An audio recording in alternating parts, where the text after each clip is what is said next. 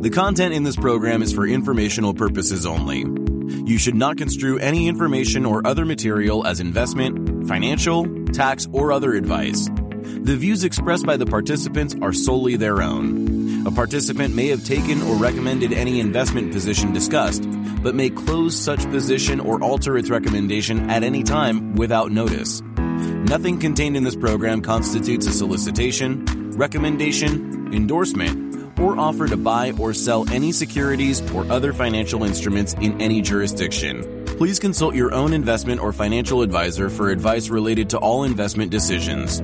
Don't forget to follow at Lead Lag Report on Twitter to join these conversations live and check out the Lead Lag Report at www.leadlagreport.com. Use promo code podcast30 for 2 weeks free and 30% off to get access to award-winning research and anticipate stock market crashes, corrections, and bear markets.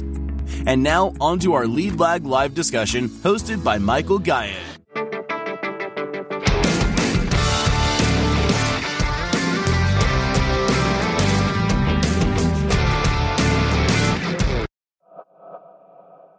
My name is Michael Gayed, publisher of the Lead Lag Report. Joining me for the hour, the man himself, Todd Harrison. So, Todd, a lot of people are familiar with you, but some may not be. So, maybe set the stage a little bit as far as who you are, what you've done, and what you're doing currently. Thank you, Michael. Uh, about 30 some odd years on Wall Street, started at Morgan Stanley.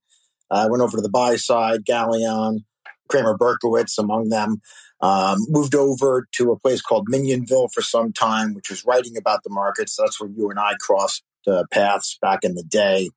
And certainly been uh, attuned to the markets, attuned to the opportunities, and attuned in particular for the last 15 years on the cannabis space, which has been uh, a bit of a bumpy ride for sure, but but a fascinating one nonetheless. So I'll, I'll pause there. Okay, so uh, I want to focus on the on the word opportunity for a moment because opportunity doesn't necessarily have a time frame, but people seem to think that opportunities have to pay out right away. And as you alluded to, you know, the cannabis space, despite all of the arguments for it, have you know has been a hard place to to invest. And unfortunately, most people when they invest, it's only for a couple of months. Talk about uh, maybe the last decade or so, as far as why it's you think been such a such a struggle to get some sustained momentum, and and maybe some of the history around the legislation that failed in the past, but maybe changing going forward. I mean, listen, the, the, history of cannabis is an involved one. It goes back 10,000 years through the lens of medicine and wellness uh, throughout history. Hemp actually traces back uh, somewhat uh, upwards of 30,000 years. Uh, so this has been around a while. And it was uh, demonized and brought over to you know the illicit realm uh, through U.S. government action some 70 years ago. You weren't allowed to test it unless it was for testing for negatives. Uh, and this war on drugs continued, and all of those unintended consequences and moral hazards that tend to happen when you do something like that. Of course, uh, that happened. You know, my journey, you know, just to put it out there, I was uh, president of Cramer Berkowitz in 2001. Uh, when the planes hit, uh, saw people holding hands and jumping, ran from the smoke, and uh, that indirectly led me to where I am now. I started to talk with a woman by the name of Dr. Julie Holland, who assuaged my guilt, uh, which uh, there was much, uh, and and and really led me down the path of exploring the science and and the history uh, and all that jazz, and been focusing on on it full time. Uh, I guess now uh, a little over five years. We have the CB1 Wellness Fund. We also have an advisory shop where we work with companies in the industry, some public, some private. the MSOS ETF, which is the plant touching U.S. cannabis ETF. And here we are. And I think as you look back over the last year or so, there are a lot of false starts and empty promises with cannabis in particular. But I also think there's a, a few dynamics in play here. You know, in cannabis in particular, obviously, you know, the space got over its skis with excitement when New Jersey flipped the switch in November of 2020 and the specter of federal uh, movement took root. Uh, and you saw that, you know, March 20 top put in. And subsequently, I think we're down about 75% from there paradoxically, as a lot of the things that we got excited about um, have come to fruition. The uh, New Jersey did, in fact, uh, trigger the tri-state to flip. Uh, New York, Connecticut, New Jersey. I think that's that's pretty massive. Uh, although certainly uh, the market has its own agenda here, and we'll get to that. Uh, but that's sort of our thesis as we look at cannabis and we say it's a state-led story. Uh, it's going to be bumpy. It's going to be. It's not going to be linear. But over time, you're going to see as the as the tri-state unlocks the East Coast, you'll see Ohio, you'll see Pennsylvania, you'll see Florida flip, uh, and, and, this will all come online. You know, certainly uh, with lower prices comes narratives of why, and of course, and all that. Uh, just as much as there were narratives on the upside in November of 2020 as to why, and of course, and uh, all of the reasons why uh, the space was poised. But this is a very unique space in that institutions are largely gated. About 95% of, of the cap tables are, are the retail uh, audience.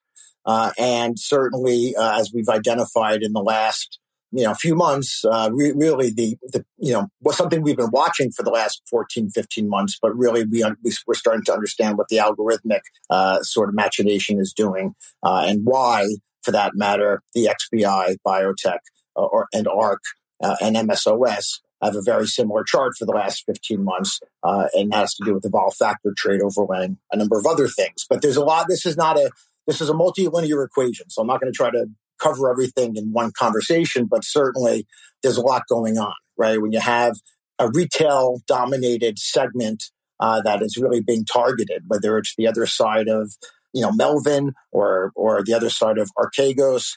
Uh, there's been a con- concerted effort to really uh, drill down on the custody of cannabis, U.S. cannabis stocks, and also, I think, uh, to really put a target on the back of the retail investor. Again, uh, a separate conversation.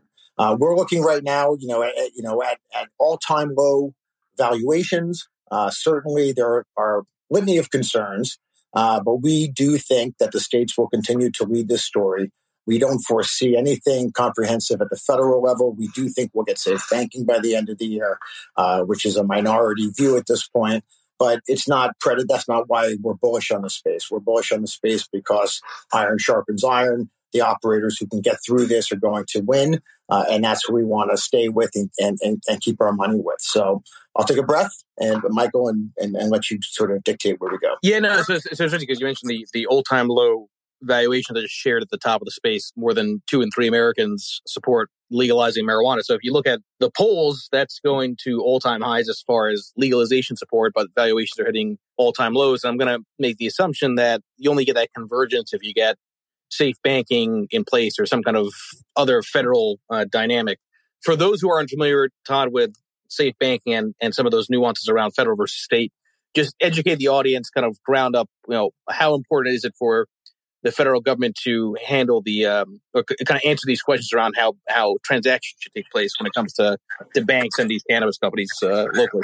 Yeah, I mean, listen, if you put your hands over the screens, we like to joke that the last five years has been just an unbelievable time for U.S. cannabis and, and how the thesis has evolved, how the states have led this led, led the push. Um, you know, the tenth I always say the 10th commandment, the 10th amendment, uh, uh, states as laboratories of democracy. You know, this is sort of, that's the cannabis story right now. And which happens, oh, by the way, to play real well with, with, you know, today's judiciary, which we can come back to.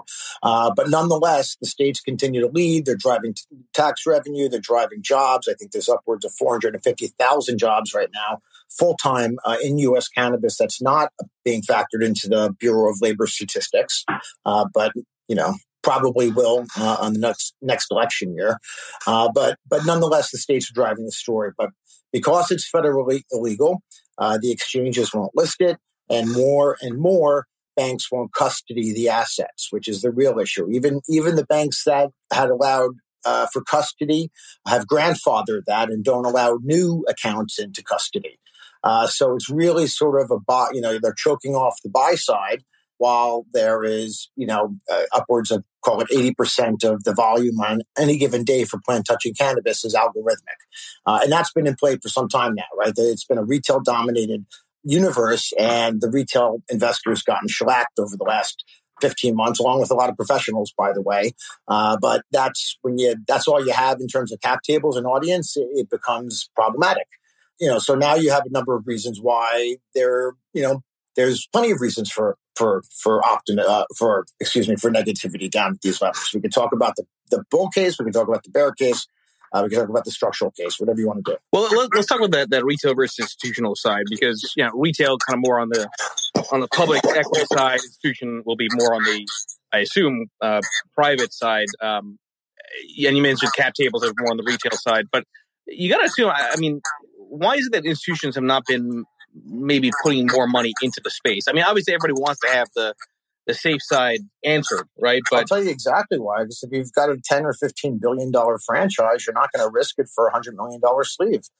I mean, that's part of the reason. That's the same reason that this big CPG companies won't come in because they don't want to be painted with that 280E tax brush, right? So this has been very, very coordinated to be arm's length because of the amount of money that's at stake and sort of how it plays out at the federal level is going to dictate a lot of what happens and how it happens, right? Like, uh, you know, we know, we, we think we know where this is going up and to the right. We don't know how or when yet. Uh, but you know, listen, Connecticut's going to flip the switch this year. It, it, took Connecticut five years to, you know, settle on recreational or adult use cannabis. It's going to take 50 Connecticut's more than a year and a half, right? It just is. There's a lot of moving parts. There's a lot of seats at the table. Uh, you have, you know, pretty much every facet of society stakes a legitimate claim to having a part of this uh, industry because it is such a ubiquitous, it, it, we believe will be such a ubiquitous industry going forward. So I, I, think there's, and maybe this is a, a wrong impression, um, but I think there's this impression that for you to get real federal clarity, it's got to come from the Democrats. Maybe I'm wrong on that, although I've seen some analysis that would suggest Republicans are kind of leaning more towards in favor of legalization to some extent or some form of it. Talk about how the uh, the politics of this have evolved over time, and and what do you think it's going to take? Because I'm pretty sure, if I'm wrong, that Biden that was one of his campaign promises that this would be part of his agenda to address, and you haven't really had much action there. Yeah, no, listen, I think if the Democrats had the votes, they would want to put into place their framework uh, for cannabis, which would be much more skewed towards that social justice and criminal justice element. Uh, but they don't have the votes. Uh, and if the Republicans have the votes, they're going to want to skew it much more toward the business interests, whether it's that, uh, you know, uh, the alcohol distributorship model, right? Or, or something to that effect that's going to be a little bit more skewed toward big business, right? Safe banking is, you know, is a, is the low hanging fruit right now. Safe banking would allow for commercial banking.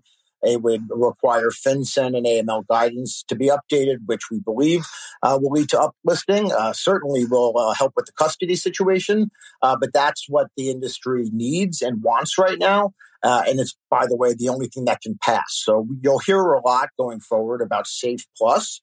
Uh, safe being safe banking, the plus being what kind of social and criminal justice can we get through in this environment? Not what should be done, but what can be done. Uh, and it's my understanding, and I'm only going to talk about what has been announced publicly. You know that that uh, you saw Joe Biden already uh, triggered uh, or sort of you know moved toward clemencies uh, for cannabis uh, nonviolent cannabis related offenses and we're told uh, that there's going to be more of that after the midterms uh, so that's at the federal level uh, at the state level because you know there that's where most of, of, of people are locked up right now. Um, the expungements, there's a, there's a real nifty bill called the HOPE Act that will reward states that expunge nonviolent cannabis offenders, but not require them to. Uh, that's been um, sponsored by Dave Joyce, who's a Republican in the House, with AOC, who's a Democrat in the House. We would love to see that hop the aisle and, and, and be sponsored by uh, in a bipartisan way over in the Senate. So you have a bipartisan, bicameral piece of legislation that makes sense. That would be, you know, the perfect other side of the plus to a fix to safe banking. So now you have federal reform state level reform and uh, functional banking, which, by the way, the social justice uh, applicants need a lot more than uh, you know the bigger companies right now. So that's how we see it playing out. But politics are pretty FUBAR. Um, we don't see Schumer and and and and Booker going back to New York and New Jersey without functional banking for their social justice programs. Okay, now you mentioned uh, survival earlier. That what's exciting maybe is that you know those that survive will, will probably be the ones that really thrive the most. Um, talk about how how often companies get started outside of public markets. How, how often do companies get involved in or entrepreneurs get involved with cannabis and then uh, close down? What's sort of the survival rate that you've seen and and when it comes to the universe, um, how large is it when it comes to public equities? We'll be back after a quick break. Hello, listeners. Michael Gayed here from Lead Lag Live. Are you ready to take a deep dive into market trends, risk management, and investment strategies? Then you need the Lead Lag Report. Our in depth analysis helps you understand the financial markets like never before. And guess what? We're giving you a chance to experience it at a discounted rate. Visit theleadlag.report slash leadlaglive and get an exclusive 30% off on your subscription. Don't miss out. Level up your investment game with the Lead Lag Report. And now, back to our discussion. Well, the whole, public equity universe right now is under 25 billion, which is pretty mind-boggling if you ask me. I, we had a Zoom call two weeks ago. I think there's about 60, 65 billion on the call. Uh, that's every publicly traded U.S. cannabis company. Uh, it, it's pretty crazy, right? Um, but uh, that's the market. Uh, in terms of what's going on behind the scenes right now, there's a lot of pain. You know, one of the there's a lot of like I said before, it's a multilinear dynamic. There's a lot of moving parts. One of those moving parts was a very robust uh, croptober effect last year. California came, you know, we had a bumper crop. Uh, and you know really flooded the rest of the states and created that seasonality within the earnings cycle um, and, and certainly that's you know that's a thing uh, but we're hearing now that upward of 50% of the leases in California are not going to be re-upped. You know, there's a lot of other you know regulatory you know headwinds coming their way. Not so much for the weed, but for the water. Uh, in California, facing a drought, they're going to really crack down on illegal grows because they use so much water. Things like that. So the market over time. We believe is going to find its natural equilibrium. You know, you have a, a universe out there that says just look at Canada, just look at California okay, look at California, you know, look at Colorado. Like, you know, I think it was out this morning that, uh, you know, uh, it was like year over year up 5% in some of these mature markets. It's obviously not a linear 5%. There's uh, a lot of states that are down. It, it, every, you know, you have a quilt, a, a, puzzle, if you will, with 50 different pieces, 37 of which fit. Uh, some of them are taller than others, but, you know, you're, you're building this industry from the inside out. And by the way, despite federal regulation, you know, the, the, the pioneers and the entrepreneurs who built U.S. cannabis have subsequently been villainized as big business trying to squeeze people out. Like, where, where else in the world do you have the opportunity to build an industry from scratch, despite the fact you have to go on the shitboards in Canada to list or the pink sheets to list, and go out and be able to, to uh, you know, generate free cash flow despite all the fuckery, despite the fact that nobody can buy your stock, and despite the fact you can't even put you know, your money in a bank or take credit cards, right? Like even this playing field, and you're going to see some of these operators who, by the way, again, get a real bad rap. Some of them are deserved, granted, right? But some of them are, you know, these are your future leaders, right? I mean, we talked about this the last time I was on, Michael. We talked about uh, that 2012 tweet where I said, you know, pro, uh, the Great Depression ended the first prohibition, and the next Great Depression won the modern prohibition of cannabis. That was November of 2012, I think. And here we are 10 years later. Like, do I think we're going into a depression? I don't know. For, some, for 25% of the country, probably, if they're not already there. You know, it, it's going to, you know, there's two sides to every cycle, right? If you believe excess breeds excess, you know, there's another side to the meme stock mania, presumably. But I digress. Uh, I see. I think cannabis. If you talk about the leaders coming out of a crisis not being the same as the leaders that enter a crisis, you know, show me another industry that has a mostly domestic supply chain that's generating jobs, that's generating tax revenue.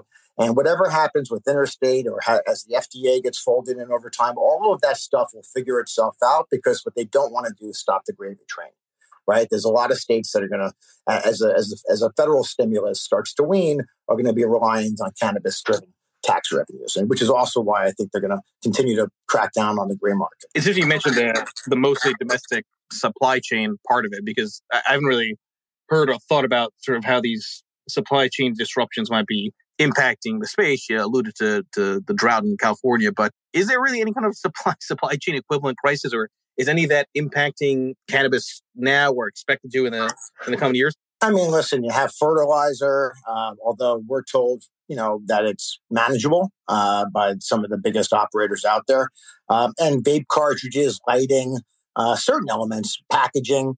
Um, you have international exposure. But my point being, you know, most of that supply chain, at least for flower, which is still, I think, you know, a big part of the conversation. Although ultimately for 2.0, eh, eh, you know, just to kind of take a step back, 1.0 was Canadian cannabis. That was funded capacity and let's grow weed.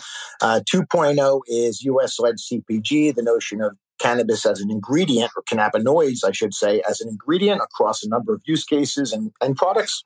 And then 3.0 uh, on the horizon, uh, or maybe even not so much on the horizon anymore, is that notion of the biotech pathway and efficacious agility across a number of different indications. And that's where we think it's going. One of the things I've heard from people that are bullish on the longer term prospects is that this idea that yeah they already own tobacco companies and it's inevitable that tobacco companies will get involved so they're going to participate in the trend at some point so why bother with kind of the pure play of the here and now what will be your response to to that notion that tobacco companies ultimately are going to get in the space and you don't necessarily have to kind of play them uh, right now well it's a good question. I think there's a there's two things. One, I think it's going to be a bit of a buy build. When once CPG is allowed to enter, there's going to be a process of buy build, right? You're going to see companies come off the board because it's not an easy supply chain at scale to grow uh, and you know good high quality cannabis. But you know as you start to bridge out into the second part of the answer, which is your brand affinity uh, and the ability of these MSOs in between here and there, uh, here being now and there being uh, when these other CPG companies come in, uh, is going to be the ability to you know to execute against your moat, build you know customer affinity, build brand awareness in the marketplace, uh, and and you know cleverly uh, it, you know take that brand affinity across state lines in a world where you cannot take cannabis across state lines, and that's sort of the task at hand for a lot of these cannabis companies as they look to market as a national brand. So what's interesting to me here is that when I look at some of these cannabis stocks, they all peaked, you know, kind of around the same time in February of last year, which is when I've I've often argued is where the real bear market across the board started, and you know, it's been a severe drawdown there. But to your point, it's not just been there; it's been obviously innovation stocks and small caps and a lot of parts of the marketplace, and and the headline averages have not shown the extent of devastation with most stocks underneath the surface. I'm just curious, Todd. I mean, maybe even beyond cannabis, have, have you thought about what may have happened in February of last year that explains why things started really deteriorating beneath the surface? I mean, I've seen things around liquidity and, and other explanations, but something happened in that time period that really caused a, an about face in a lot of positions.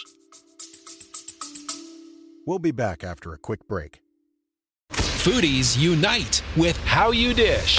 It's social media with a secret sauce. Food, the world's first network for food enthusiasts. How You Dish connects foodies across the world. Share kitchen tips and recipe hacks. Discover hidden gem food joints and street food. Find foodies like you. Connect, chat, and organize meetups. How You Dish makes it simple to connect through food anywhere in the world. So, how do you dish? Download How You Dish on the Apple App Store now. Yeah, I, like I said before, I you know I think that that some somewhere at some point a, a flip switched or a switch flipped, I should say. Pardon me. Uh, and you know they they turned the gun back around at retail, and whether that was uh, articulated through vol factor strategies, and you know I've spoken to I've spoken to vol funds. Uh, if I look at the front page of MSOS, half of them are vol funds you know, 80% on, on most days, 75 to 80% of the volume on Plant Touch Your Name is algorithms. So, like, we have a sense that there was been a, of, um, of all factor strategy that's been on as a hedge against the other factor strategies in size. I don't know if that's, you know, I don't know if that's Citadel or Susquehanna or Jane Street or whoever it is. It really doesn't matter who it is, but it helps to explain, you know, that CIBC algo that we've, you know, we've almost you know, uh, got you know adopted. We see it every day. Um, so that's been going on. But I think you're also seeing uh, ARBs of the underlying stocks, at least for the MSOS, against the ETF. That's the other side of, of, of a lot of that algorithmic trading. And with the retail holders, you know, I think uh, with all three of those sectors you started to talk about, you know, those were the three highest volatility ETFs over the last year uh, I'm told, or at least two of the three, two, uh, three of the top five, which is the XBI, the MSOS, and ARK. So I think that helps to explain some of it thematically. It was a volatility trade. but certainly not the reason these things have come down. I mean, remember the pantry stuffing, you know, into COVID, you know, had uh, created un, unsustainable compares. And you see down mid single digits from there versus down what, 30, you know, 40% for some alcohol. So, okay, uh, post COVID normalization, you had the state level delays, which again, you look at uh, Arizona, which made a billion two before New Jersey, you know, ever got off the schneid. Delays like that, uh, and of, of, course, what goes on in, in DC hasn't helped. And that's before you have all the inflation and growth and consumer concerns. So, like I said, you know, there's a lot of reasons you could point to and say, why bother? Like, if institutions can't buy them, this is a dead money trade for, you know, as it has been for 15 months. Um, okay, you know, and I think a lot of people have sort of made that choice. Uh, we saw a lot of forced selling. We saw a lot of people tap out, and still, like the diehards who I talked to were like, "What are we missing?" When you when you don't really have a you know, a real market, uh, you know, these things trade. Like the other day, one of our names traded like you know a couple thousand shares by lunchtime. It's it's you know you sort of laying in wait for you know the fundamentals to you know to prove through. Uh, but in some of these cases, uh, some of these uh, our positions, you, you, know, we're very excited. Uh, we're just waiting for the rest of the market to pick up on it, and we think that happens in the back half of this year. So I think this is the um, the difference between a pro and an amateur, and when it comes to trading in general, which is that pros get excited in a drawdown, right? Amateurs, you can argue, don't because they come in, they start losing money right away, and then suddenly whatever their investment quote unquote thesis is doesn't become a thesis, it becomes a trade, right? That's based on the short term. And I want to relate that a little bit to emotion in the space, right? Because you get a lot of vitriol when you're talking about a theme, talking about a strategy, in your case, cannabis, in my case, risk on, risk off. You get a lot of emotional vitriol from uh, investors that say, why would I even bother listening to what you have to say? Look at how this theme or this strategy, this approach has worked, you know, in the most recent past. For my own edification, Todd, because you've had a lot of experience in investing and, and dealing with clients, how do you try to get people to think properly about investing in terms of not just time frame, but the idea that the best returns come from buy low, sell high, not buy high, sell higher? Well, I think, listen, everybody, there's different strokes for different folks. And I think, if anything, you know, at least when we talk about CB1, it's, it's the, you know, the conversation that you can get the direction, but, or you can get the timing, but you're very rarely going to get nail both, right? You know, in the last five years alone, uh, this space has done two, you know, full cycles. And in, and in those down cycles, we've seen, uh, and I what I believe to be the, the best elements of any cycle is what people do when the going gets tough. Who does what? Who cuts corners? Who can still execute? Who communicates? Who you know? Who uh, whatever it is. Uh, and in the first downturn, uh, that really, uh, you know, behooved us because we got to really know a number of companies. Ultimately, uh, we started working with a few of them, uh, and you build. That's where you build your alliances because no matter what happens, there's strength in numbers. As long as those numbers are the right type of people, uh, you you know, there are few and far between in an emerging, nascent uh, frontier industry like cannabis. But make no mistake, there are good people in this business and there are good operators in this business. And like I said before, if they can get through this, like wait till the wait till uh, you start seeing 280e being addressed as it is at the state level. That's the onerous tax code. Uh, wait till you see uh, you know these things trading on the New York Stock Exchange. They may still trade with biotech uh, and and ARK, but I would venture to guess that they would trade at a higher multiple of where they're trading right now, which is pretty uh, you know pretty amazing for somebody who's been watching stocks for as long as we have. You know, so it's really about syncing your time horizon and your risk profile and communicating what your thesis is. And like I said before, um, our we're state we're you know we're state led guys. Like we're focusing on the states. I understand that margins are going to come down over time. We understand that you know, that there's going to be a lot of bumps in the road. And I'm not, you know, anybody who's read me for the better part of 20 years knows that I'm not like taking, you know, a healthy market landscape for granted, right? Like nothing would surprise me in this market. I've been doing this for 32 years. I've seen a lot of shit go down in this market. Uh, and I still get amazed. The negative crude trade was one for the ages. But my point is like, you find good companies that continue to execute, uh, that you think are completely off the radar, which I think these are, uh, and you hold on for dear life. And if you're right, you change uh, you change the game for yourself and your family and your investors. And if you're wrong, uh, you wear it shamefully and you get mocked on Twitter. I mean, you know, everybody's got to make their own decisions. So I think it's interesting, Todd, this, this point about retail versus algos, because if if the argument is that a lot of trading happens because of algorithms and and let's call it call it the quote unquote machine. Well, because of these nuances when it comes to the cannabis space, more of that trading you can argue is pure retail as opposed to the algos that are pervasive elsewhere. I wonder if you think, Todd, that means that momentum in the space looks actually very different than momentum outside the space because you don't have the same degree of algorithmic interference with price action. Well, it's amplified. I mean, listen, this is again, algos are not the reason these stocks are lower, right? There's been enough being thrown at the space, both in terms of what we can see and what we can't, in terms of plumbing and all that.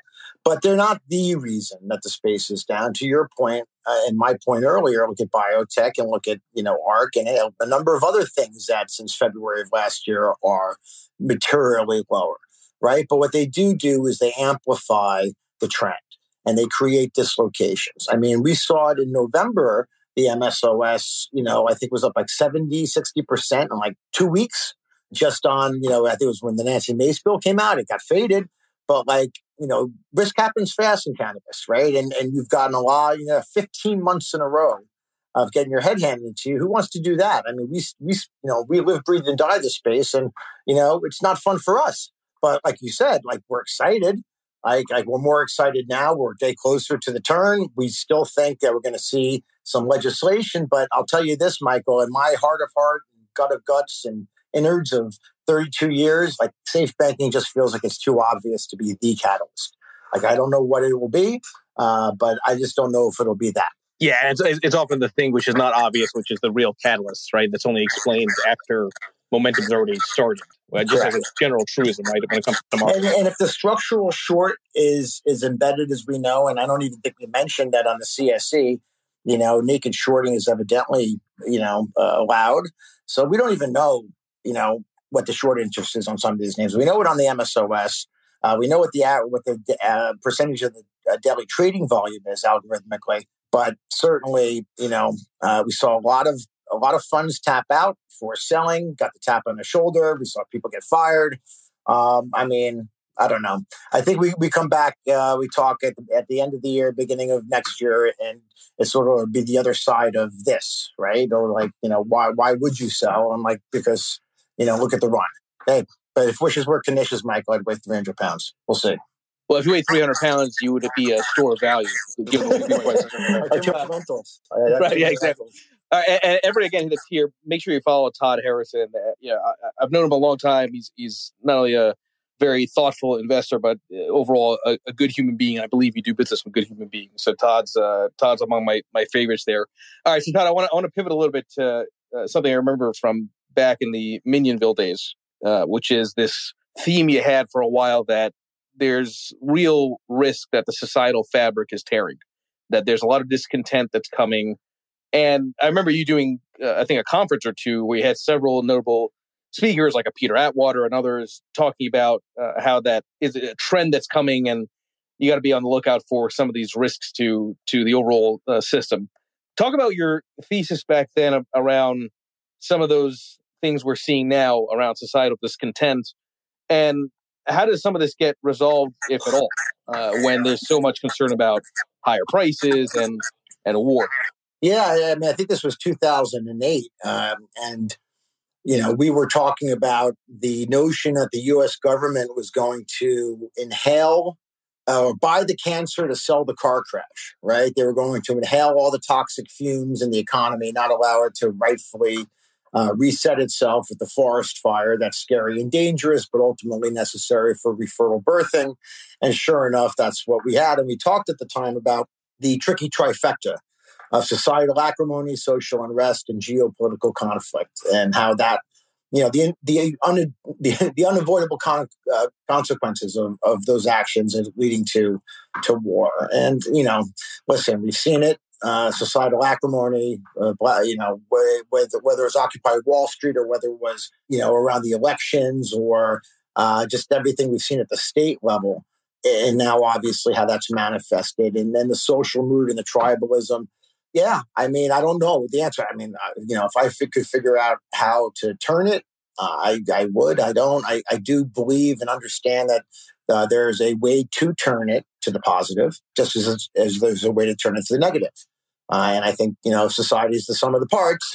Uh, hopefully, you know we we can we can push it in the right direction for the benefit of our kids. But it's sort it's unfortunately, Michael, as you know, it's it, has been you know it, it's been one of the more accurate observations. Part of that is eh, this this tribalism that you kind of alluded to, and yeah, tribalism I always have a problem with because if you uh, if your identity is that of a group, then you don't have much of an identity. You're just a part of the group, right? So but it's interesting in the context of investing because you can make a case that for any emerging industry, whether it's blockchain or cannabis, you almost need to have degree of tribalism and hardcore fans uh, as a group to be the early adopters to keep that investment going, to keep that story out there, to be the maximalists until you know there's kind of some kind of widespread adoption. I mean, I see those hashtags all the time, MSO gang, right? I mean, as an example, Talk about some of the, maybe from an investment perspective, how you think about some of the pros and cons of tribalism when it comes to belief in an investment theme. Because yes, you can, you can be right on an investment, but wrong in your timing. And you can certainly be wrong in your waiting.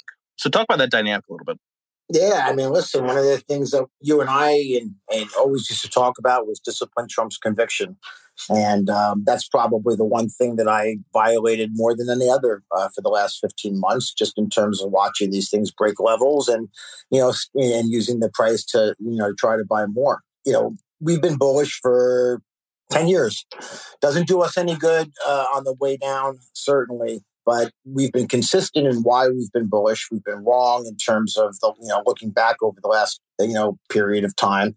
But I think everybody needs to uh, identify, like I said before, you know, synchronize your, your time horizon, your risk profile. I think ultimately, if you say, you know, tribalism in, in, in, investing, uh, they probably don't mix very well. The laser eye things really gave me a, uh, you know, pause for cause. But I will tell you that the MSO gang, ironically enough, was really well intentioned in trying to demonstrate uh, the math that's different between U.S. operators and their Canadian counterparts. And uh, you know, to that end, I think you know it, it was largely successful, uh, but it also became entrapping in certain ways because who wants to get off the train when you still think the best is yet to come?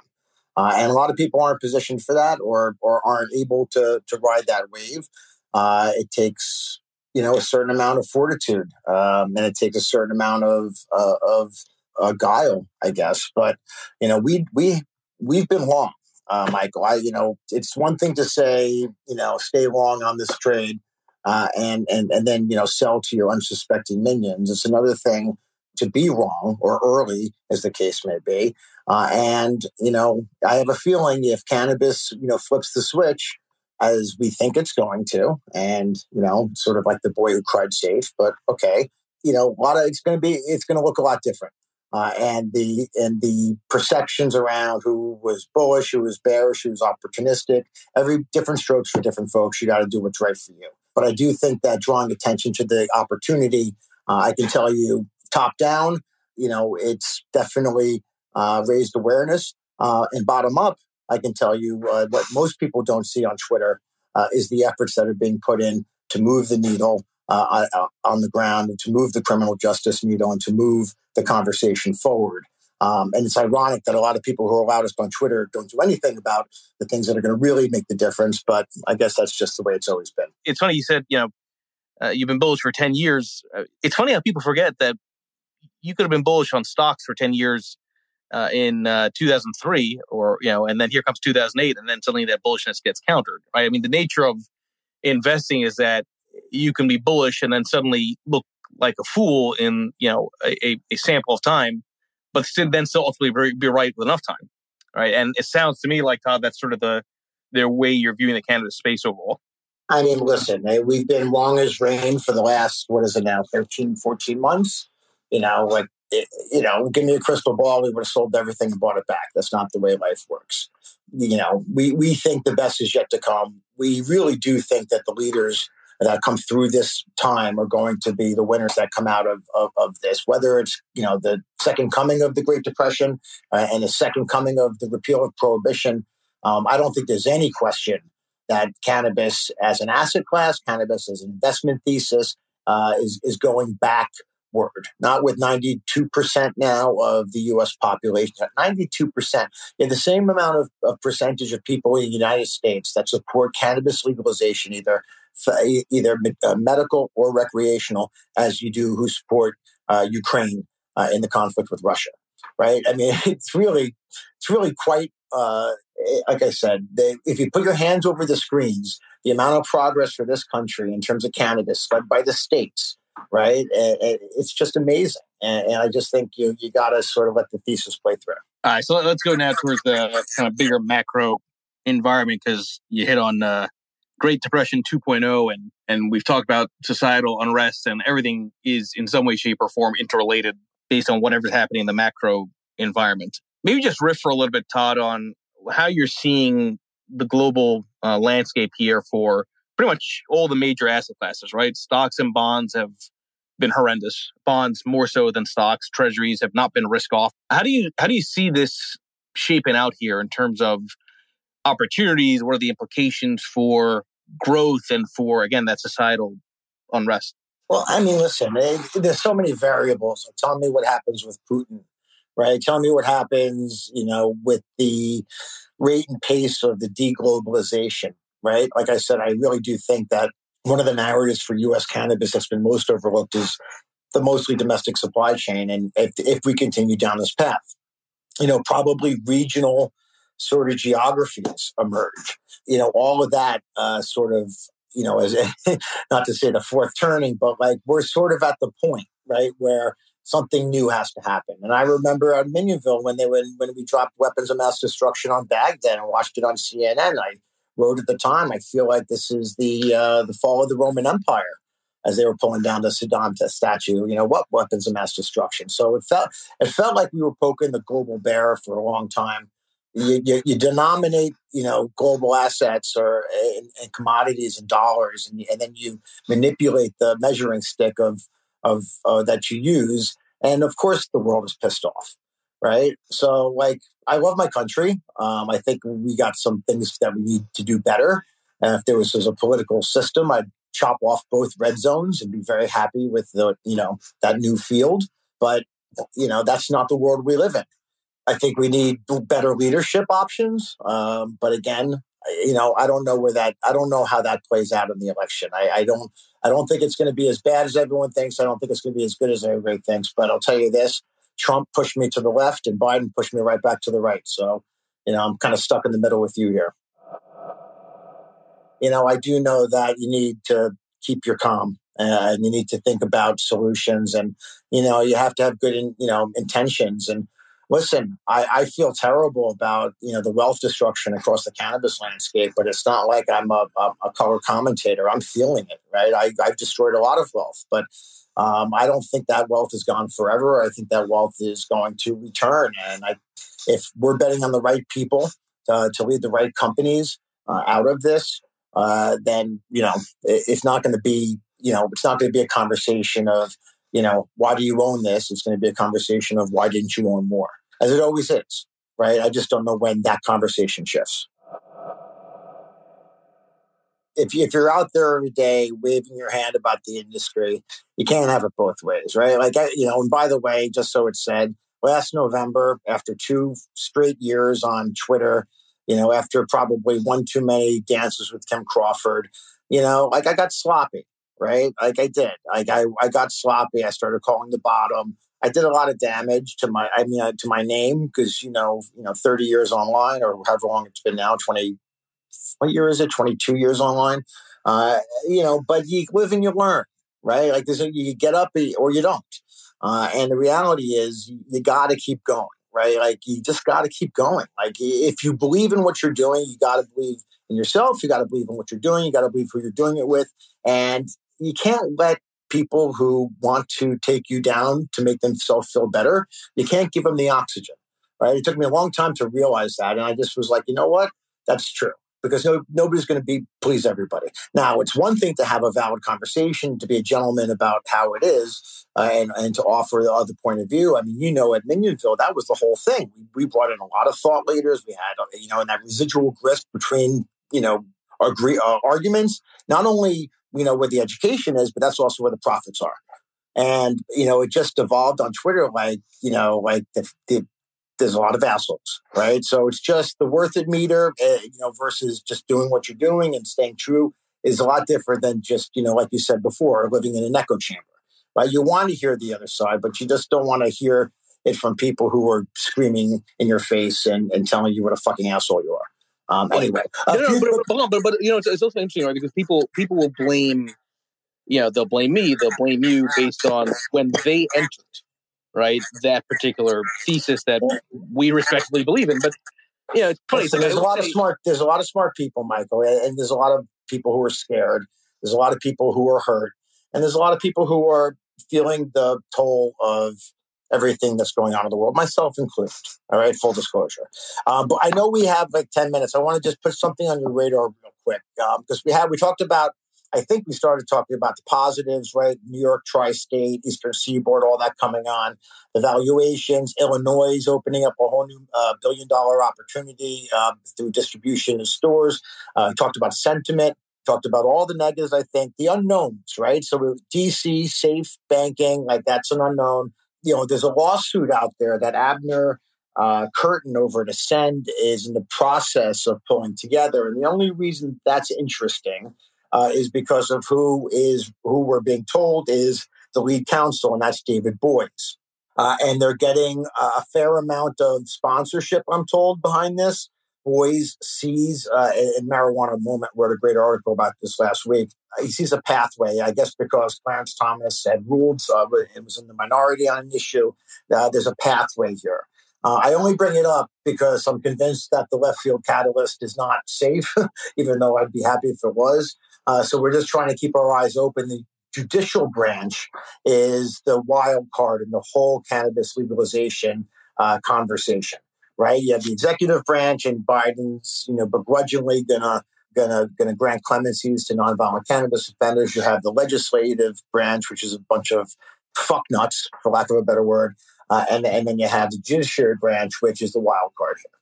So I just wanted to mention that because that's in, in being hap- that's being worked on as we speak. Yeah, no, and, and how, how, do you how do you suggest people keep track of some of these some of these things? So these you don't often hear about the stuff in the mainstream media, right? So what, what kind of sources do you go to to? I mean, Tom Angell, if he's still on here, if Tom is, if he's not, somebody tell him I was uh, speaking his praises. Tom Angell's terrific uh, marijuana moment. Uh, and I encourage people to support him in his efforts because he, they, those guys do good work. But it's, you know, you're going to read about it after the fact, is, is the truth, Michael, as most people do. I just, you know, there's enough things to worry about right now uh, as we as we sort of look around the world. Uh, and as we start to look at solutions, you know, and we start to look at solutions that that come across the spectrum for cannabis, and that's you know, whether it's legislative solutions, whether it's uh, structural and plumbing solutions for custody, which right now is the biggest thing, and we'll get that uh, with safe banking if and when. Uh, but you also have, you know, you have the continued state level adoption and and the onboarding of the East Coast, and if that's what it is, um, and and you're giving these operators another two to three years to go out and and uh, and build their brands unencumbered from uh, you know CPG uh, then then that's what it is. Um, everybody always wants to identify the winners, but I'm going to assume that it's hard to really know who the winners are when there's maybe not as much um, transparency uh, and it's harder to access on the ground information. So, uh, how do you think people should be analyzing to at least maybe avoid those that would go under?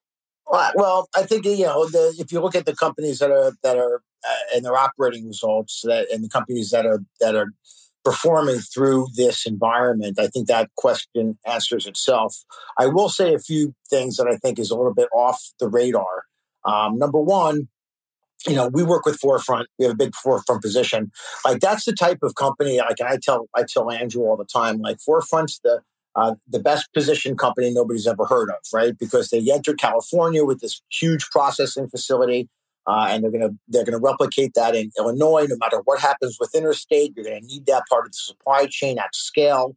They can undercut the competition, take business in, and like as we said to them, like why try to produce the hit song each week when you could be, you know, the publisher uh, and and let the market tell you what the hit songs are.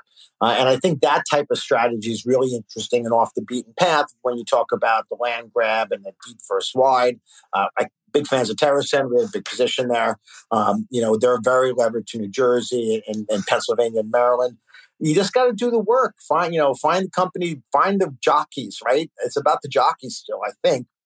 You know, and I think to that end, over the last, you know, call it four or five months, I think a lot of people have probably learned a lot of things about who the better jockeys are and maybe rethought their hierarchy in terms of uh, management in the space.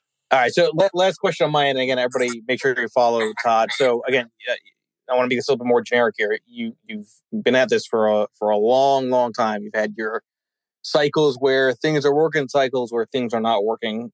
What got you through those emotionally tough periods when things aren't going your way? Right? Because everybody has those periods where it's like, damn it, no matter how much I believe in what I'm doing, the damn thing just doesn't want to work. Right. And and that's hard emotionally to go through this is the this is the best this is the reason why cannabis is the best asset class. You lose money in crypto, you can't go take a bath in, in, in Bitcoin, right? you, you, know, you know what I'm saying? Like cannabis is cannabis is terrific. I mean, uh, it, will help you get through the trade. uh, but no, I mean, more realistically, like it's not as easy as it looks. I spend a lot of time with my dogs, my emotional support animals. You know, it's been a long 15 year, uh, 15 month tunnel uh, for cannabis investors. But you know, I think it was uh, Dr. Jerry Buss who said it on on the Lakers uh, uh, miniseries. That's the thing about luck. You hang around long enough, it's bound to change. Um, not that that should be your investing thesis, but if you believe in your thesis, you know you, you, have to ride through some tunnels to get to to that you know proverbial uh, Shawshank moment at the end. Again, everybody that's here, make sure you follow Todd. Todd, I appreciate you spending the time here. Uh, hopefully, Todd, you and I will uh, get together uh, in the in the months ahead here, and everybody enjoy the rest of your day. Thank you, Todd. Thank you. The content in this program is for informational purposes only. You should not construe any information or other material as investment, financial, tax, or other advice. The views expressed by the participants are solely their own a participant may have taken or recommended any investment position discussed, but may close such position or alter its recommendation at any time without notice. Nothing contained in this program constitutes a solicitation, recommendation, endorsement, or offer to buy or sell any securities or other financial instruments in any jurisdiction. Please consult your own investment or financial advisor for advice related to all investment decisions. Don't forget to follow at Lead Lag Report on X, Instagram, Threads, and YouTube, and check out the Lead Lag Report at www.leadlagreport.com. Use promo code podcast30 for two weeks free and 30% off to get access to award winning research and anticipate stock market crashes, corrections, and bear markets.